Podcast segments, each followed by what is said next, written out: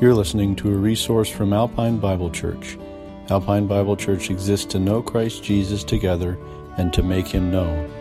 We are located in Sugarcreek, Ohio. For more information, visit our website at alpinebible.org. May Jesus be glorified in your life.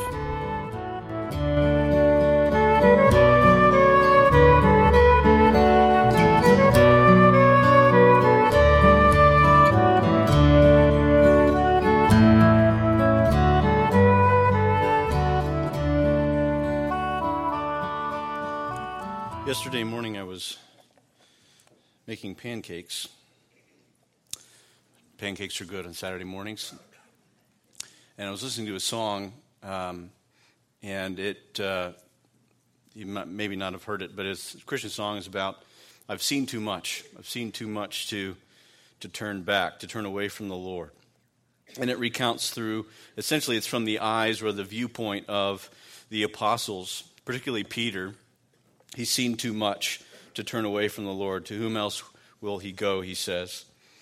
And that, that last song we just sang, Amazing Grace, for many of you perhaps has a just a special uh, connection to something in your life. Um, I remember singing it at just a couple years ago at my grandfather's funeral. And we often say the, as a family that uh, what we witnessed with the Lord saving him just a few weeks before he passed was Amazing Grace. And I was thinking about that as I was listening to that song. I've, I've, I've seen too much. I've seen the Lord do so much. Once you've seen the Lord do those kinds of things, maybe in your own life or uh, even more so outside of yourself, and you know that it has nothing to do with anything that you did or whatever else, you've just seen the Lord work. You, you, you sing that song with a different. Um, there's something else behind it. It's not just empty information or make something that makes you feel good because we all sing our parts right, but you've seen the Lord's amazing grace work. And there's something about that. You, I'm sure many of you know what I mean. There's something about that that you've seen it, you've seen Him work, and it's, it's just so good. And it humbles us, it, it comforts our souls, it encourages our hearts praise God for music and what a gift that is for us to be able to sing praises to Him. I look forward uh, to singing around His throne for all eternity and never getting tired of that, never um, losing my breath. God is good. Let's go to Him in prayer and ask uh, for His help this morning as we open His Word. We sung that little line, His Word my hope secures. Does His Word secure your hope? It should, because it points us to our only hope. And so let's go to Him and ask His blessing and help. Gracious God, thank you for this morning. Thank you for another Sunday, Lord, that your people can gather in the name of Christ and sing praises to you. Lord, you alone are worthy of our praise. You alone are worthy of our honor of all majesty and power and greatness. Lord, we just are in awe of you this morning. And it's with that, Lord, that we get the immense privilege of opening your word together. We need not wonder what does God have to say? What do what does what would God say to me? He has already you Lord have already said it and you've given it to us graciously in your word. Lord, we ask that your Spirit would do its work in us by your word. Lord, we trust your word, we trust your Spirit. We know that it's not by any person in this room that anything will happen here today, but it's only by your Spirit and your word. And so, Lord, we trust in that. We look to you now. And may Jesus Christ be glorified in all things. I pray in Christ's name. Amen. We are in the little book of Philemon, and we began there last week. And I finished about halfway through uh, last week. And to catch you up or to remind you, Philemon is a small little letter that the Apostle Paul wrote to uh, Philemon. And Paul's imprisoned uh, in Rome. And he's writing to Philemon, who is, he says, verse 1, a beloved fellow worker. He's a Christian man. We find that he is, a, uh, he is the owner of a slave named Onesimus. And Onesimus, at some point, ran away from Philemon, ran away from underneath the, the, the, the uh, lordship, if you will, of Philemon, ran away, and somehow, providentially, ends up meeting Paul. And when you meet Paul, you're going to hear about Paul's master. And that's what Onesimus heard. He heard about Paul's master, and Onesimus became a Christian. He was converted underneath Paul, and he became this dear brother to Paul. And, and Paul calls him his son, my child, verse 10. He calls him his very heart, verse 12. And Onesimus served Paul, became a Christian, but Paul is, in this letter, sending Onesimus back to Philemon in the church in Colossae and sending him back to Philemon and encouraging Philemon to receive him. And we'll see exactly what Paul's real request is uh, this morning but he's sending him back to Philemon. And we talked about how last week, essentially, the, the letter to the Colossians uh, was written nearly the same time, most likely delivered at the same time. And so Onesimus is standing there with Tychicus, if we, look, if we read in Colossians. He's standing there with Tychicus before the Colossian church while he's reading that letter to the Colossian church. And there stands Onesimus with him. And perhaps even the, this letter to Philemon was read at nearly the same time. And all the drama and all that wonderful scene that we can imagine um, going on uh, there as Onesimus is commended there to Philemon, but also back to his brothers and sisters, who he now is their brother in Christ there in Colossae. I'm going to read the whole letter uh, if you want to follow along with me, and then we'll jump in at verse 13. Paul, a prisoner for Christ Jesus, and Timothy, our brother, to Philemon, our beloved fellow worker, and Apphia, our sister, and Archippus, our fellow soldier, and the church in your house. Grace to you and peace from God our Father and the Lord Jesus Christ. I thank my God always when I remember you in my prayers, because I hear of your love and of the faith that you have toward the Lord Jesus and for all the saints. And I pray that the sharing of your faith may become effective for the full knowledge of every good thing that is in us for the sake of Christ. For I have derived much joy and comfort from your love, my brother, because the hearts of the saints have been refreshed through you. Accordingly, though I am bold enough in Christ to command you to do what is required, yet for love's sake I prefer to appeal to you I, Paul, an old man and now a prisoner also for Christ Jesus, I appeal to you for my child Onesimus, whose father I became in my imprisonment. Formerly he was useless to you, but now he is indeed useful to you and to me. I am sending him back to you, sending my very heart. I would have been glad to keep him with me in order that he might serve me on your behalf during my imprisonment for the gospel, but I prefer to do nothing without your consent in order that your goodness might not be by compulsion, but of your own accord. For this perhaps is why he was parted from you for a while, that you might have him back forever, no longer as a bondservant, but more than a bondservant, as a beloved brother, especially to me, but how much more to you, both in the flesh and in the Lord. So, if you consider me your partner, receive him as you would receive me. If he has wronged you at all or owes you anything, charge that to my account. I, Paul, write this with my own hand. I will repay it. To say nothing of your owing me even your own self. Yes, brother, I want some benefit from you in the Lord. Refresh my heart in Christ. Confident of your obedience, I write to you, knowing that you will do even more than I say. At the same time, prepare a guest room for me, for I am hoping that through your prayers I will be graciously given to you. Epaphras, my fellow prisoner in Christ Jesus, sends greetings to you, and so do Mark, Aristarchus, Demas, and Luke, my fellow workers. The grace of the Lord Jesus Christ be with your spirit. This is God's word. There are a lot of great themes in this little letter, and some of them we pulled out and talked about last week.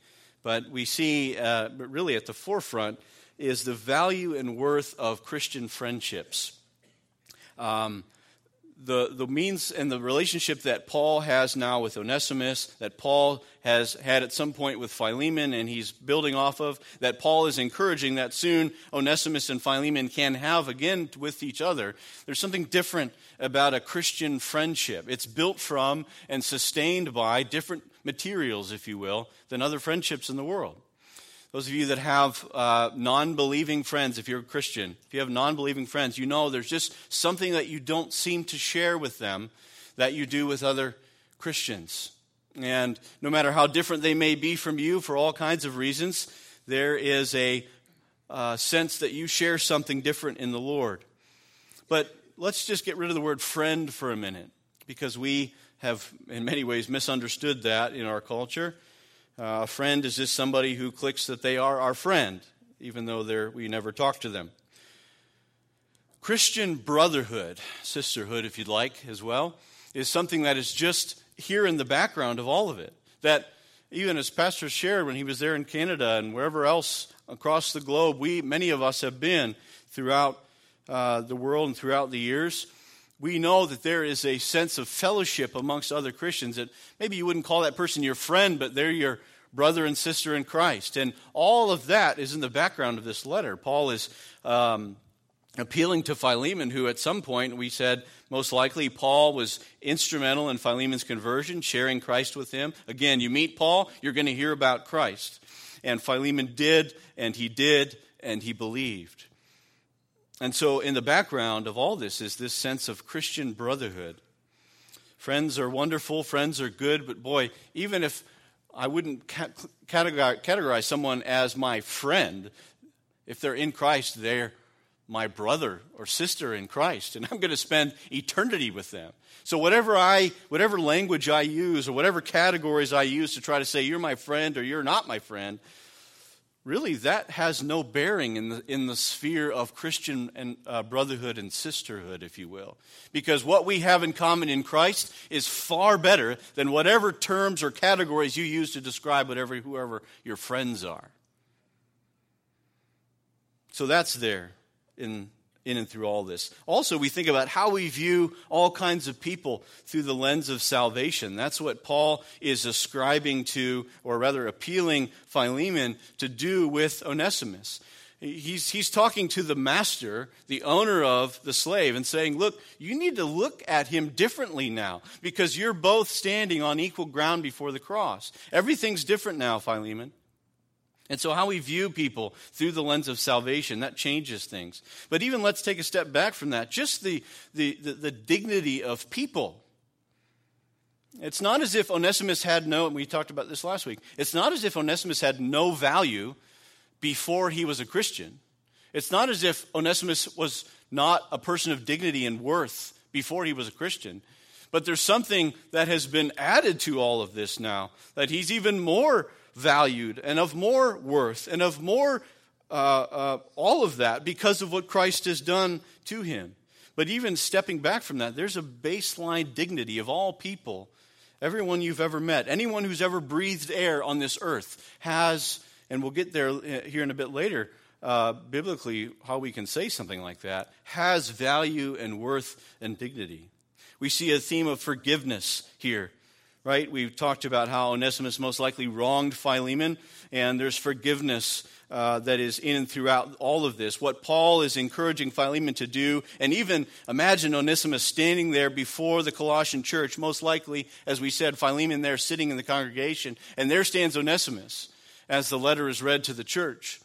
And as they make eye contact, and what, what is Philemon thinking? What is he feeling? What is Onesimus feeling? I'm sure he's just a mess. There's forgiveness there, wonderful things. There's a great heart for ministry. That's what Philemon says, or that's what Philemon has. Paul says, You've refreshed the hearts of saints. We talked about that last week.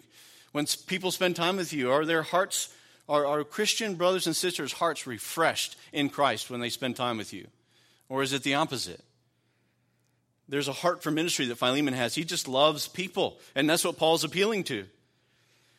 There's of course this wonderful and we'll talk about it here in a minute this wonderful transformation from of onesimus being a slave to a brother now of philemon and all that that means. Paul's prayer for philemon we talked about that last week that his prayer in verse 6 was that the sharing of uh, the faith, the, the, the uh, fellowship that Philemon has in the faith with Paul, he's praying that that might grow and become more effective and that he might grow and understand all that is in Christ, all that that means, Philemon, to be a Christian, all of the, the, the, the, riches that are in Christ, and all the ways in which that is God is seeking to, by His Spirit, through His Word, bring about all this transformation, Philemon, in you. But then we see this sense of obedience to others in the Lord. That's what Paul's doing. He's appealing to Philemon to obey him. And who's Paul? Well, Paul's kept that in his holster, if you will, right? But he's an apostle. He's sent by the Lord Jesus. The very fact that we have this letter means that Paul had some authority. We said it wasn't self derived. Paul did not appoint himself, but the Lord Jesus gave him that authority to speak in that way. And Paul is calling Philemon to obey others in the Lord. And so there's all kinds of things in this letter, many more that I could list, but I wanted to give us a grounding a little bit in that before we jump in here to verse 13, which we're going to do now. He says, I would have been glad to keep him with me. Paul, Paul was happy to keep Onesimus with him, right? He's gotten to know the Lord, Onesimus has. He's useful to Paul. Remember what Onesimus' name means? Useful. And Paul says he's useful to him. I would have been glad to keep him with me in order that he might serve me on your behalf. In other words, saying to Philemon, he might, it's almost as if Philemon, you're here serving me, that Onesimus is here with me. I would have been glad to keep him with me. But, verse 14, I preferred to do nothing without your consent in order that your goodness might not be by compulsion but of your own accord. In other words, Paul's saying, I didn't want to sit and say, you know, Philemon, you're so gracious for giving me Onesimus. And really, Philemon's like, well, I didn't have any choice. Uh, Onesimus ran away, and he's there, and I didn't, I didn't choose that, right? So Paul says, this is giving us a clue into what Paul is really asking here. This is what a lot of people, as they read this letter, wonder what is Paul really asking Philemon to do? Right? This gives us a little clue. I preferred to do nothing without your consent, in order that your goodness might not be by compulsion, but of your own accord. He's saying, I want Onesimus back to serve with me and serve me in the gospel. He's useful. So that gives us a little clue. But he wants Philemon to do that of his own accord. Because, remember what I said last week? Paul trusts the gospel. Paul trusts the power of the gospel that when Onesimus goes back, there's a great risk here. What if I send him back? And what if Philemon suddenly just turns on him, punishes him, and I never see Onesimus again? Paul trusts that the power of the gospel that has transformed Philemon, the power of the gospel that has transformed Onesimus, has the ability to do exactly what he feels led by the Lord to do, what he knows is right, what is required, he says. Paul trusts the gospel. He does not try to get in there and become the Holy Spirit and maneuver situations. How often do we do that? Right? It's so easy to be the Holy Spirit, especially in someone else's life, right? And when we treat people like projects and that we don't trust them to, uh, or we, really we don't trust the Lord to do what it is the Lord says He's going to do all throughout the, His Word, right? And we want to get in there and maneuver and maneuver their lives. I remember the first guy I ever shared Christ with when I was a newer Christian. He struggled with drugs and some other things. And I can remember after I shared the Lord with him and it seemed like he responded, I remember I worked with him. Every single day I'd see him, I'd say, So, you know, what'd you do last night? Well, I went to a party. And then pretty soon I'm out there, you know, basically spiritually caning him because he went to this and he did that. But the reality was, it doesn't help him if I give him a tongue lashing because of what else he did. If he's not convicted by the Spirit for doing those things, I can't help him because I'm not the Holy Spirit. And I've and maybe you can recall someone in your life that you've shared the Lord with and you've just tried to maneuver and I, I want to keep you from this and keep you from that and keep you from that. Pretty soon you realize, well, I'm not actually trusting God in this at all. I'm just trying to modify their behavior, which pretty soon, year or so later, maybe those people usually end up where do they go? Well, we really just got them to stop doing this or stop doing that, rather than actually saying, Lord, save them, just like you did me. And so that's what Paul's doing. He's trusting in what the gospel will do. He wants to allow Philemon to do what is required. Verse 15. For this is perhaps, this perhaps is why he was parted from you for a while, that you might have him back forever. What Paul is doing in this, this uh, just in that one word, perhaps, what he's saying is through what took place, in other words, Onesimus running away from Philemon, what, here's what Paul's saying. Perhaps God was working through all of this, that he might, so that Philemon might have Onesimus back as a brother in Christ. Perhaps God was allowing all of this to take place, even Onesimus' sin of running away and perhaps obviously stealing something or harming Philemon in some way.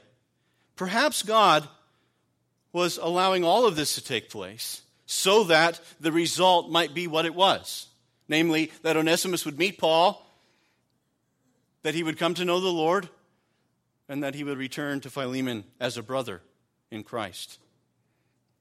And what Paul is doing behind all of that is making a profound theological statement. Understand that this is inspired by the Holy Spirit. This is not Paul's commentary on what he thinks might have taken place. But that perhaps, right? Perhaps, we say that. Well, maybe this is what God's doing. I, I don't know. Perhaps that's what, perhaps that's why. Because we're saying we don't know, right? I don't know what God's doing. Usually we know more so what God did when we look back and go, oh, that's why, and then, and then, okay. But we, you and I don't know what is God doing right now with all of the little things that are happening in all of your lives and mine. I don't know. Seems like this, but I don't know, perhaps. That's what Paul's doing. Perhaps that's what's taken place. And it's similar to what we know about the story of Joseph. I'll ask you to turn with me back to Genesis First book in the Bible, Genesis chapter 45. You may remember the story of Joseph. Joseph is the youngest of the brothers of Jacob, or of the sons of Jacob. He's youngest of uh, that whole crowd, and they don't really like him. He says some things sometimes that make him seem not that likable, and they decide to try to get rid of him. And it ends up becoming such that he is He's not killed, but he's then picked up by traders that sell him into slavery. He winds up in Egypt. He winds up in jail. Pretty soon, though, uh, he is there uh, really ruling over Egypt as a um, powerful, powerful ruler.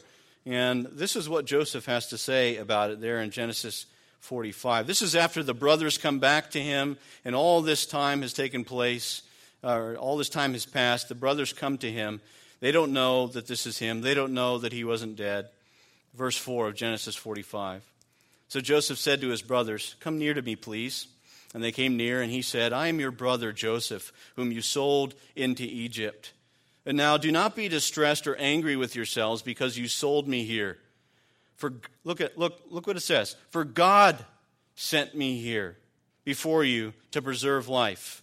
For the famine has been in the land these two years, and there are yet five years in which there will be neither plowing nor harvest. Here it is again. And God sent me before you to preserve for you a remnant on earth and to keep alive for you many survivors. So it was not you who sent me here, but God. he wants to make that abundantly clear. He has made me a father to Pharaoh and Lord of all his house and ruler over all the land of Egypt. A few chapters later in Genesis 50,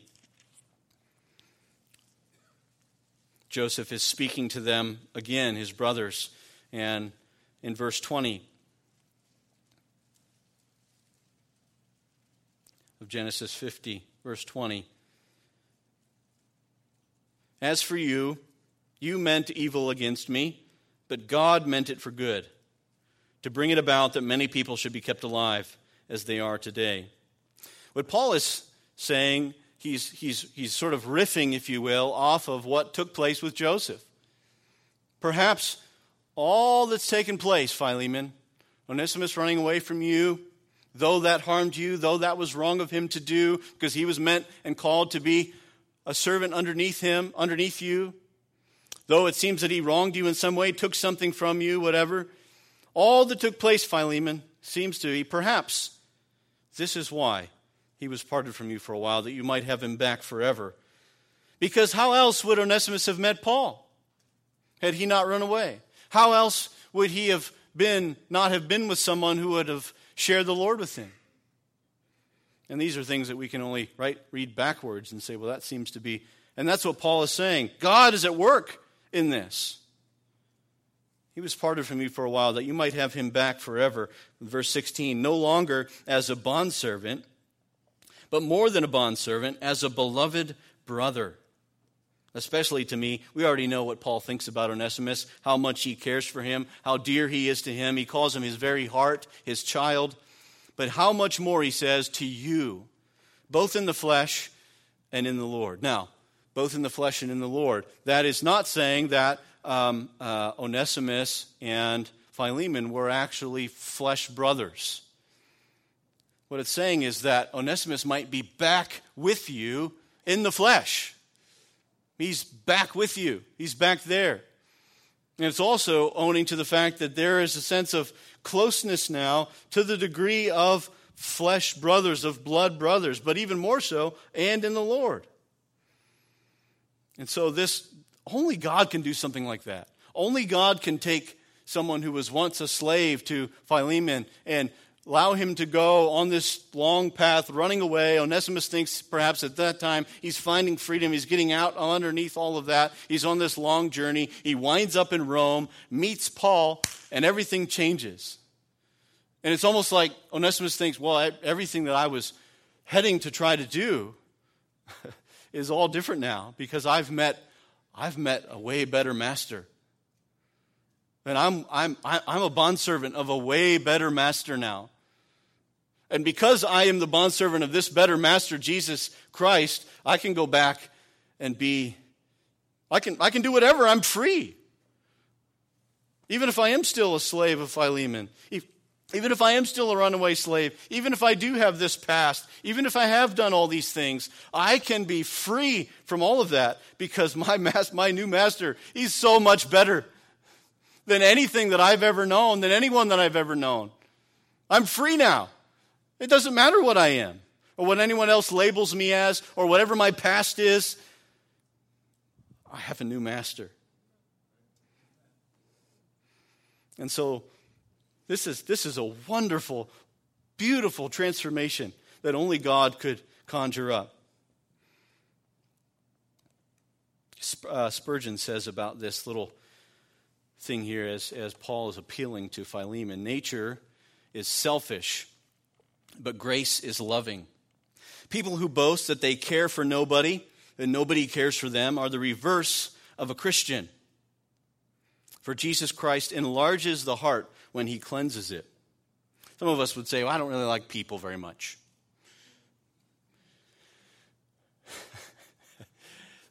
that, that can't exist as a statement that comes out of the mouth of someone who knows Jesus Christ.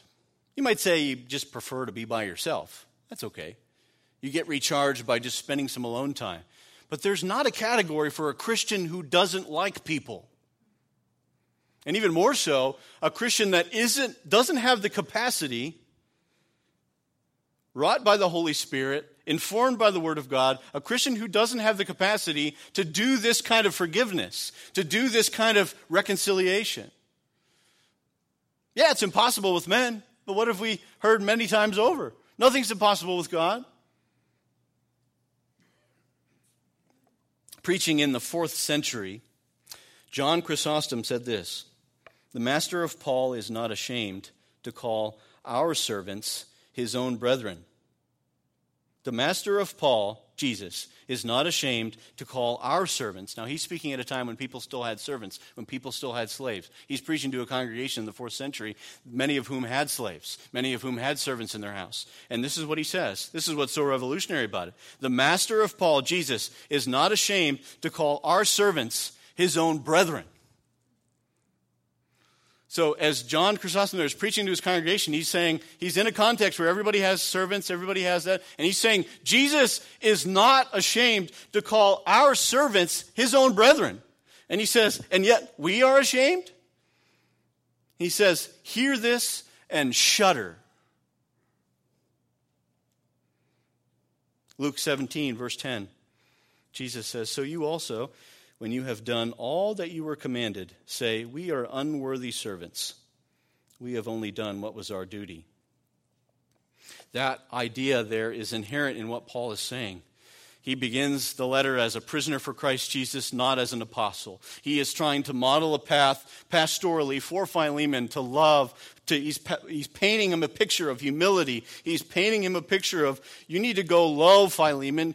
Don't get caught up in being this whoever you think you are according to societal definitions and categories. You need to go low, Philemon, because your Lord went low and he reached down out of the dirt and picked you up out of there and he called you his own brother. And so if you're not willing to do that, Philemon, then you haven't understood anything. We are unworthy servants, Jesus says. When you've done all that you were commanded, we are unworthy servants. We've only done that what was our duty. There's a sense of humility here that needs to come through. If you turn over to the next book, back and we're in Philemon, the next book, the book of Hebrews, in chapter 2. You see, because Paul is not, is not just appealing based on what he himself has experienced or what he himself could do or has the ability to do. Paul is actually, there's far more powerful argument here that Paul is making. It's rooted actually in what Jesus Christ has done. See, we, we have good godly examples of people in our lives, and we can learn from other Christian brothers and sisters about the ways in which they live their lives and follow the Lord. That's good. But all of that pales in comparison to modeling ourselves after Christ Himself. And that's what Paul is appealing to. The author to the Hebrews, chapter 2, says this in verse, starting in verse 10. For it was fitting that he, that is Jesus, for whom and by whom all things exist, in bringing many sons to glory, should make the founder of their salvation perfect through suffering. For he who sanctifies and those who are sanctified all have one source. That is why, read this, that is why he is not ashamed to call them brothers. He's not ashamed. You know that, folks? God is not, Jesus Christ is not ashamed of you. Do you hear that? He's not ashamed of you. He's not ashamed to call you brothers. do, you, do you need some coffee or something to respond to that?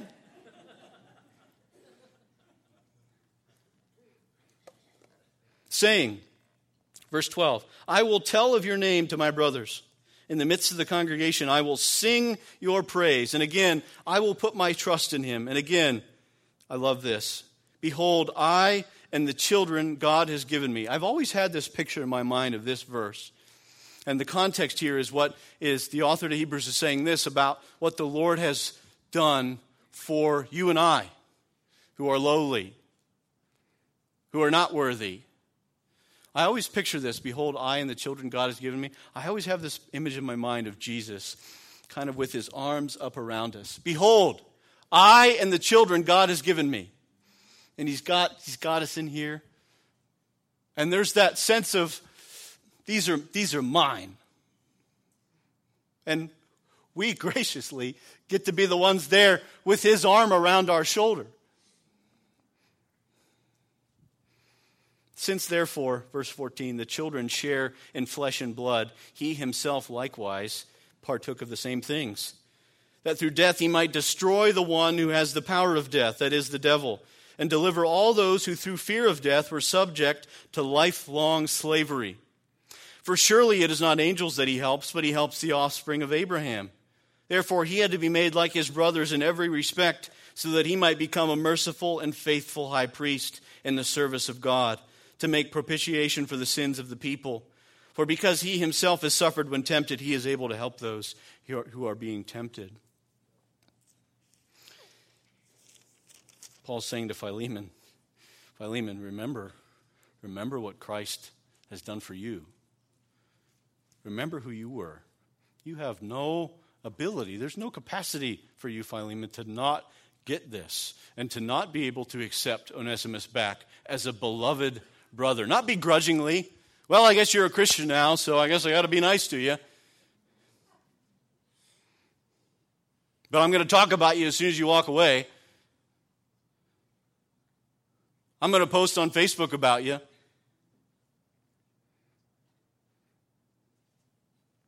Nope, none of that's there. As a beloved brother, because Christ has done the same thing to both of us, brother. That's what Philemon should be saying as he sees Onesimus, brother. What he has done to you, he's done to me. And I didn't deserve it any more than you don't deserve it. So, verse 17. This is where Paul's getting to. Okay, Paul, what are you saying? What are you asking for? So, if you consider me your partner, receive him as you would receive me. Remember, I talked about back in uh, uh, verse 6 the sharing of your faith or the communication of your faith. That word there is the Greek word koinonia, fellowship, communion. Partner, the word partner, there in verse 17 is your koinonos. Same root, sounds the same, right? You can forget about all this when you leave. Doesn't matter. But what does matter is that it's saying, if I'm your partner, if we have fellowship in Christ, if we commune together with Christ, if we are together in Christ, not partner like, you know, Paul and Philemon, attorneys at law, but partner.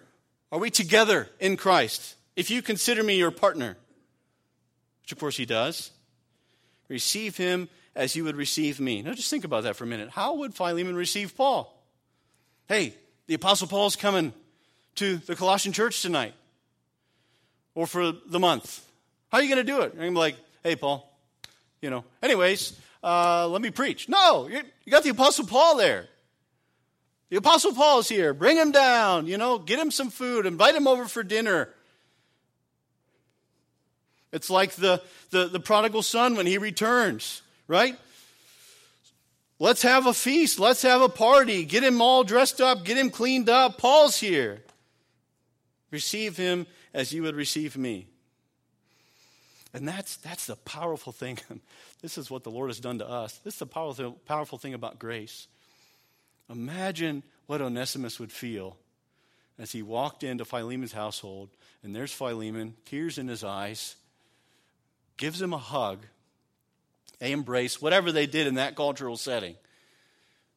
And Onesimus is able to sit down, perhaps, at Philemon's table, not as a servant, but as a beloved brother, and eat with him and break bread with him.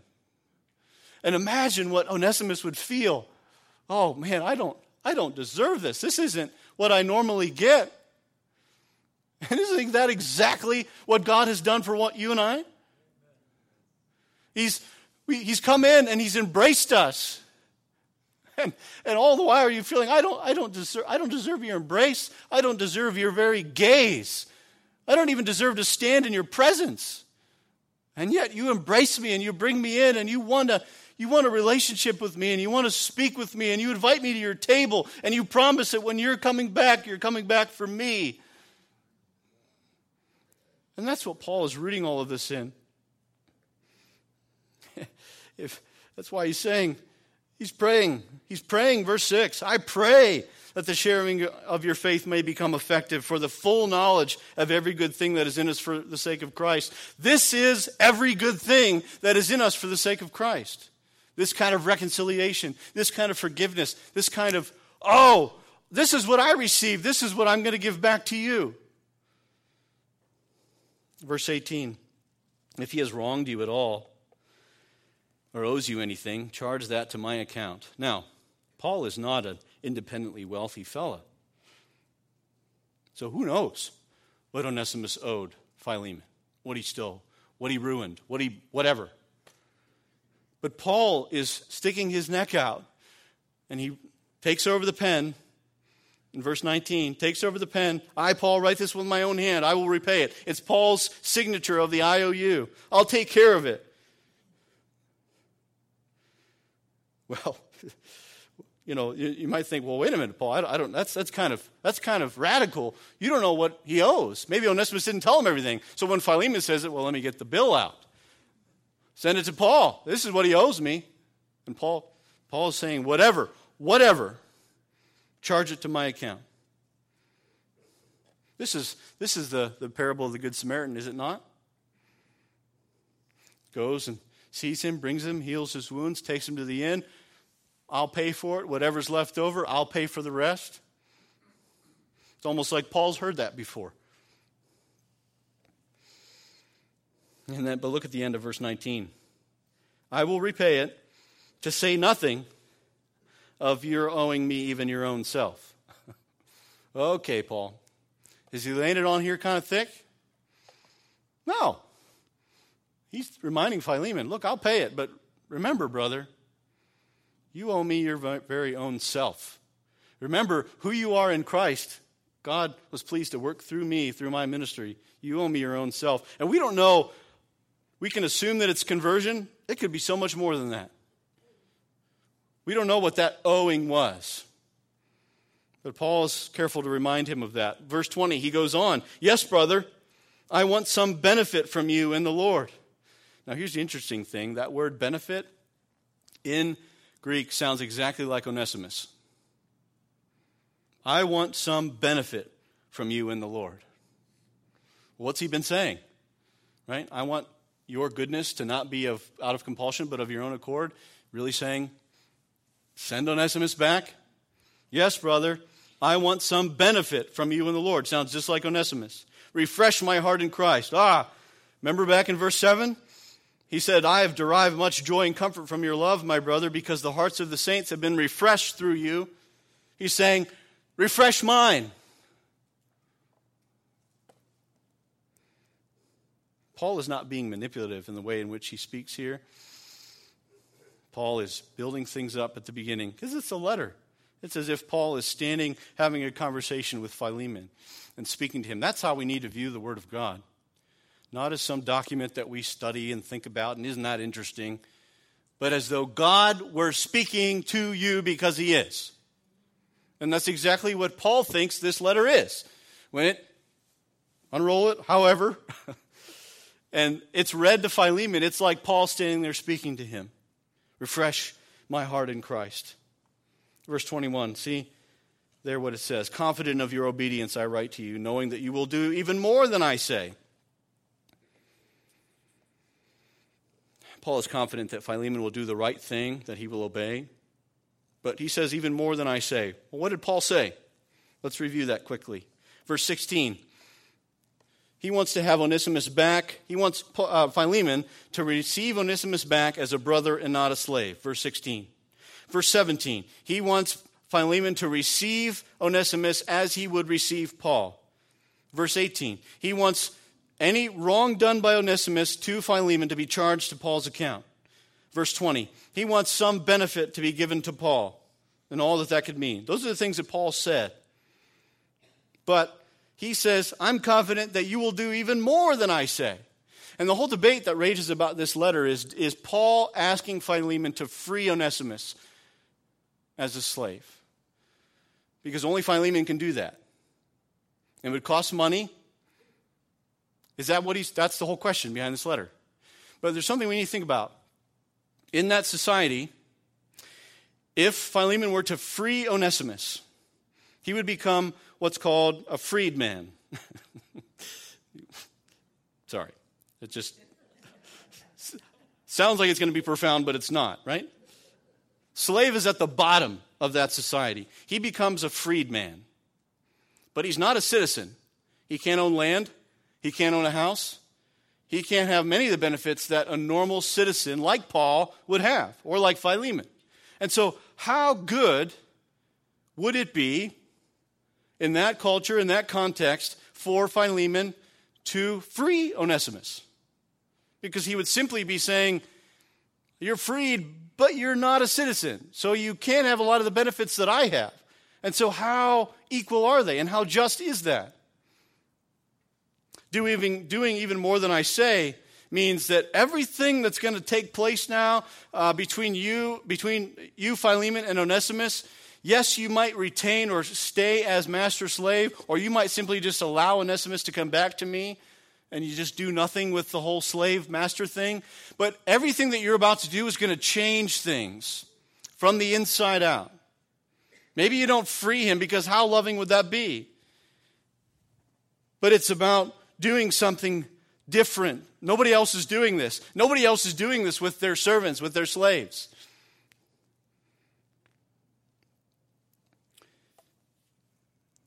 One uh, commentator on this says this What the letter to Philemon does is to bring the institution of slavery into an atmosphere where it could only wilt and die. You see, Philemon and Paul can't go and change all of the co- contexts and societal things in Rome. They can't walk up to Caesar and say, hey, Jesus says slavery is bad, so you need to get rid of it. Oh, okay. That's not going to happen, right? But what can happen is for one man, Philemon, who's in Christ, to take one other man, Onesimus, who's now in Christ, and begin to do everything differently and to view things in an entirely different way. And really, it's no longer about master and slave. Maybe on paper, according to the Roman government or whatever, that's the context of the relationship, but at home and the day to day and as they speak to one another, that's not how it goes anymore. Because Paul says, remember Galatians 3, there's no longer slave or free in Christ. Everything's different. And what Paul is saying is he's kind of parachuting into a context, into a society, into a culture. Yes, slavery is demeaning and wrong. It devalues people. It is a corrupt, evil, uh, whole institution. But Paul's, and this is what, isn't this what the Lord does with everything? Into a fallen, corrupt world. He comes as a little child in Bethlehem, lives a humble, quiet life an obedient life, dies on a cross. That is how God turns everything upside down, subversively, as we wait for the kingdom. It's going to be very clear one day exactly how the king comes. But this is how Paul is saying this is how everything's turned upside down, brought inside out. As you deal with one another completely differently than you did before, and as all your other buddies who have their servants and slaves, you're going to do it differently. They're going to talk about, did you see Philemon had Onesimus eating at his table? And like, I, I needed some more to drink, and Onesimus didn't get up? What's that about? He calls him brother. I saw them embrace. They were praying together at church. Everything's different. Verse 22 At the same time, prepare a guest room for me, for I am hoping that through your prayers I will be graciously given to you. Most of the letter has been written directly to Philemon. Here, in both of these uh, mentions of your and you, is plural. He's talking now to the whole household, to the whole church. At the same time, prepare a guest room for me. This is the only command Paul gives in the whole letter. Everything else is an appeal, is an ask, is a request. This is the only command he gives prepare a guest room for me. For I'm hoping that through your prayers I will be graciously given to you. It says something about what Paul thinks about his imprisonment. It says that he expects God to release him from this at some point through some scenario, and that he will be, through your prayers, graciously given back to them that he might come. And it's kind of Paul's subtle way of also, also asserting his authority. In other words, I'll be there soon.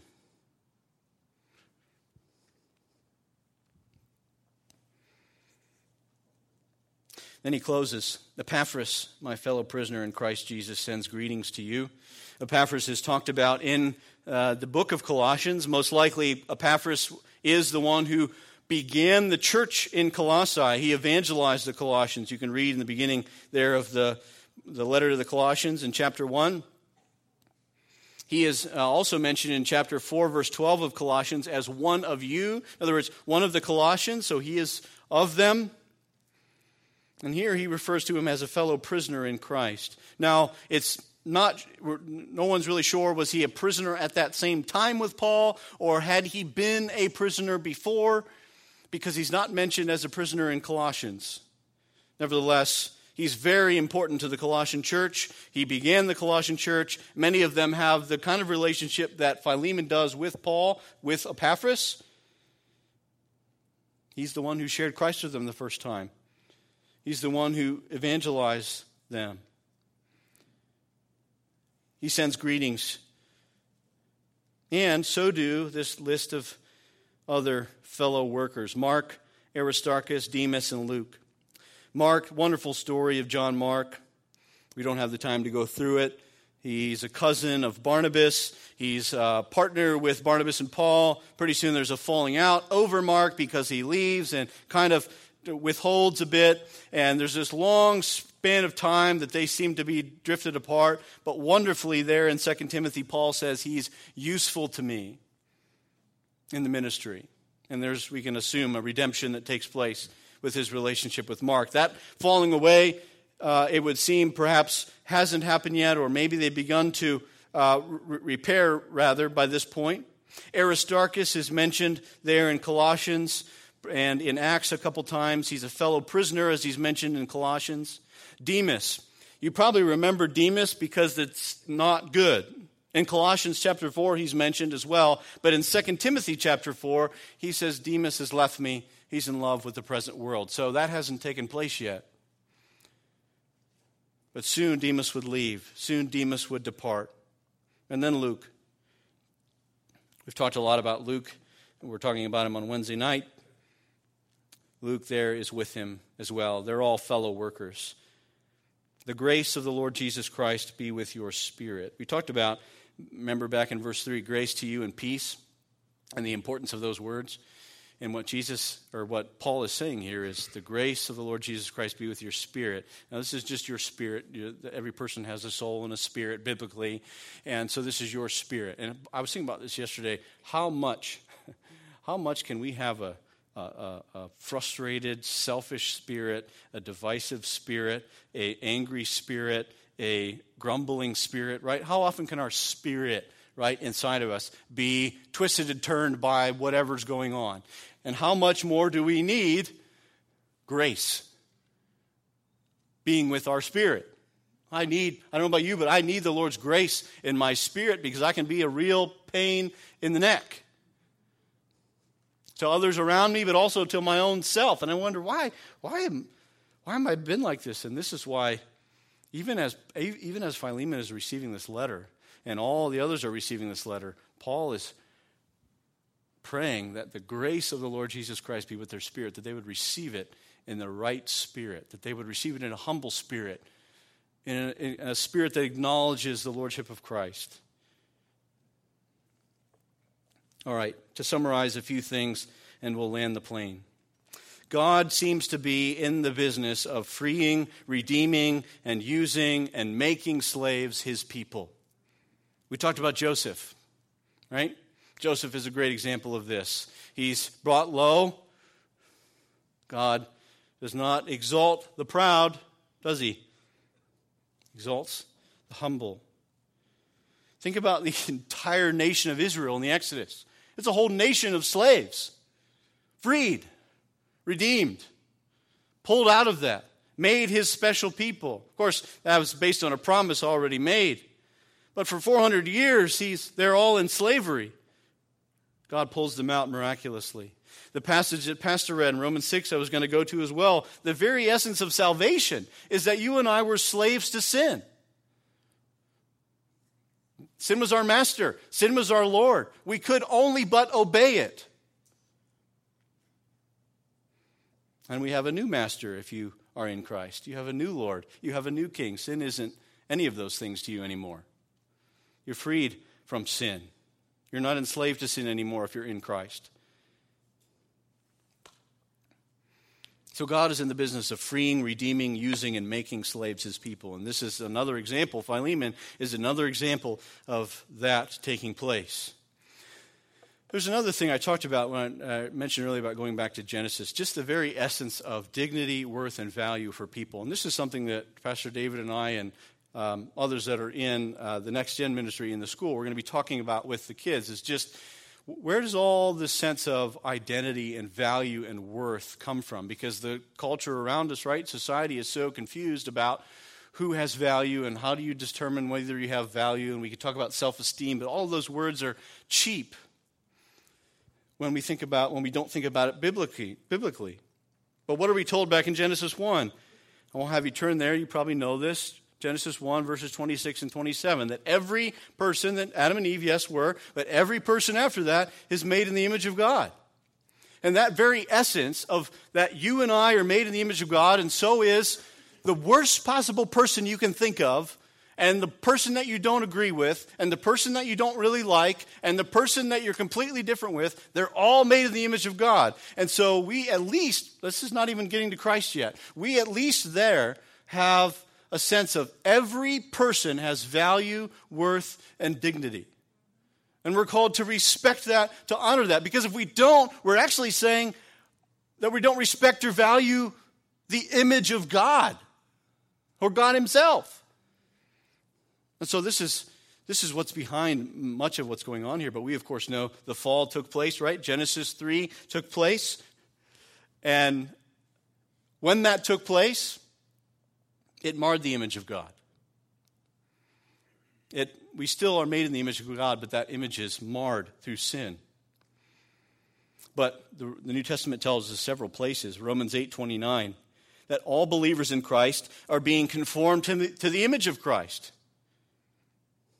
Uh, Colossians 3, verse 10, the new self is being renewed in knowledge after the image of its creator. So things are being repaired. God is in the business right now as he sanctifies believers of making us back into the image of himself, which he, we were made in. And so that brings about a whole other need for love that let alone we're all made in the image of God, and that means that we need to treat one another with respect, worth, value, and dignity. But now that we're in Christ, there's a whole nother level. Everything's been ratcheted up to a few more notches such that I'm in Christ with you. I've been redeemed just like you are. I don't deserve it, neither do you, but now we have equal standing before the Lord. The Lord of the universe thinks that we are valuable and worthy and of dignity. How can we not then value and worth, uh, deem uh, one another worth of dignity, love, and respect?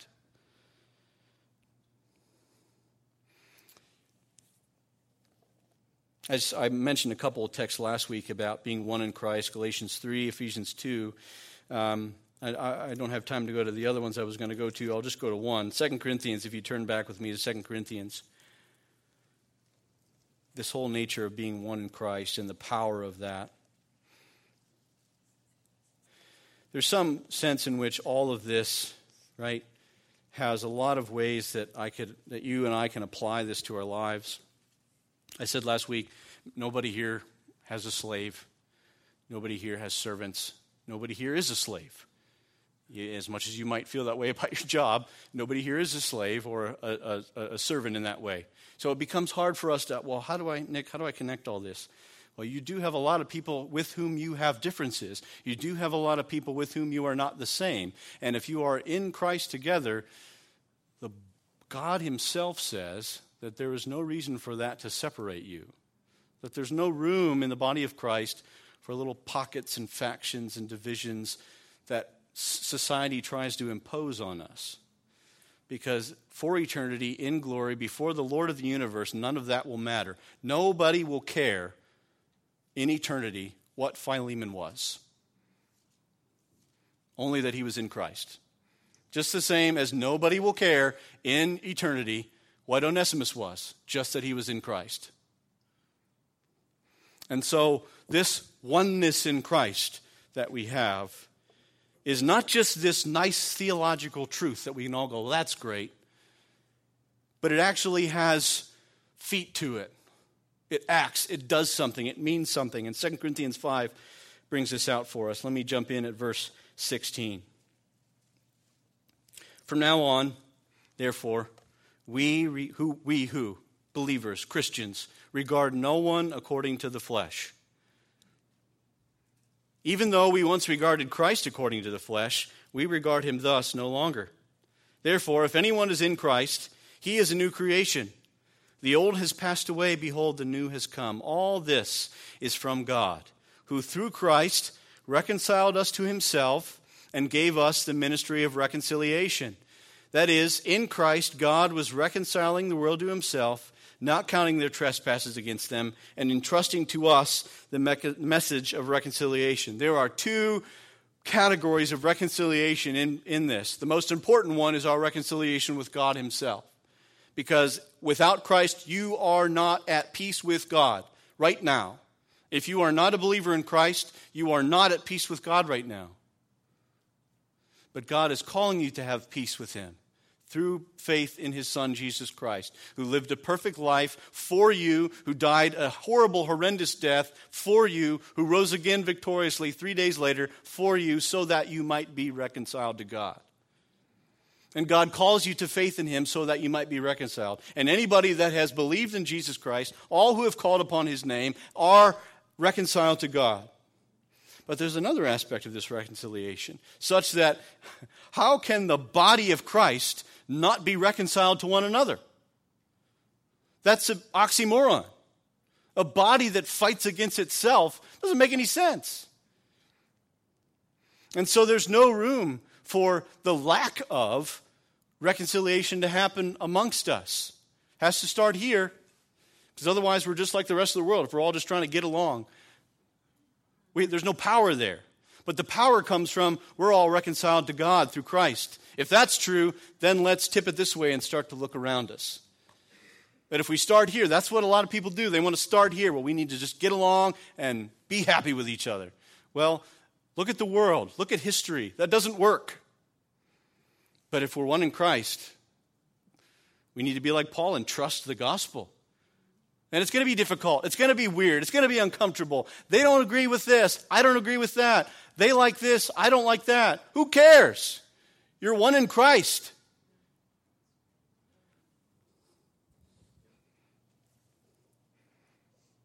I said that was going to be the last thing, but I lied to you. I'm sorry. This is really the last thing. This all comes back to love. I talked about this last week. That sounds so cheap in our, in our ears. The world talks about love and they don't understand it. If you come and continue to come and have been coming to First uh, the First John Focus Hour. First John lays it out wonderfully about what love is, and God gets to define what love is, not us. But John 13, 35 says this By this, all people will know that you are my disciples. This is Jesus.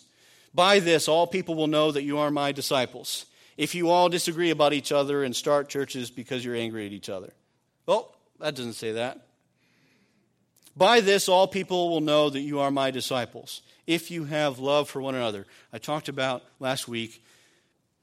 We, we want God, we pray that God will continue to use us for his name, for his sake, for his glory. And I mean us as in us. Alpine Bible Church. And we want to see God continue to grow us. We want to see more missionaries sent. We want to see more people hearing about the Lord. We want to see more people growing in Christ. We want to see more people loving the Word of God. We want to see more people coming together in prayer for each other. But none of that and much more will happen if there is a rotten core of hatred, division, and whatever else in the midst of us. If we do not love one another, brothers and sisters, God will bless and honor nothing that we do. And I, I said that last week, I've said it again, and I don't read into what I'm saying. Simply hear God saying, love one another. Don't spend your time thinking about, well, is he talking about, I mean, is, is this happen? Oh, but maybe this. Just love one another, right? That's not me, that's the Lord. By this, all people will know that you are my disciples. What a great testimony to everyone around us in our community, in our county, whatever.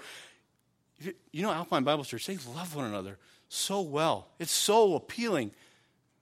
It's so, it's obviously Christ.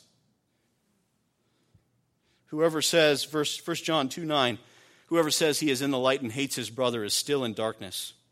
Let's talk about hatred for a minute, real quick. Hatred doesn't just mean like the extreme. Anything less than love is hatred.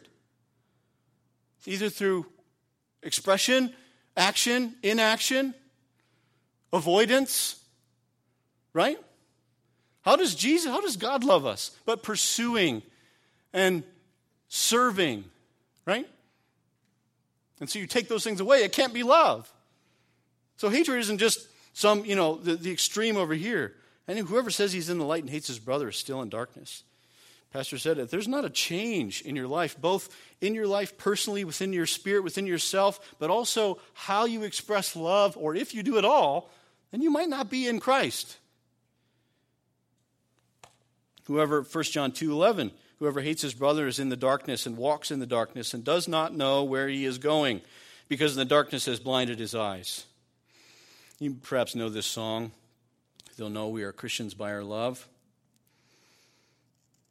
We'll guard each man's dignity and save each man's pride. They'll know we are Christians by our love. Church, may that be true of us. Let's pray. Father, thank you for your word. Thank you that it's always true. Thank you that it's always good. I pray that your spirit would have its way in each heart here. God, that you would work, change, convict, encourage. I pray that if someone doesn't know you today, that they would understand how far you have gone to reconcile them back to you. May they hear and believe and receive freedom and peace for the first time. They won't find it anywhere else as they'll find it in you, Lord. And Lord, those of us who love you and call on your name, may we grow in grace and in love for one another so that you might be all the more glorified in us, in this place, in our church, in and throughout the world, so that, Lord, we might look to you when you return, knowing that we have done what we were commanded and eagerly be received into your kingdom. God, we, Lord, I'm, I'm, I, I can't wait to see your face. Until then, may we serve you with joy and gladness, trusting you. We love you, Lord, and pray in Christ's name.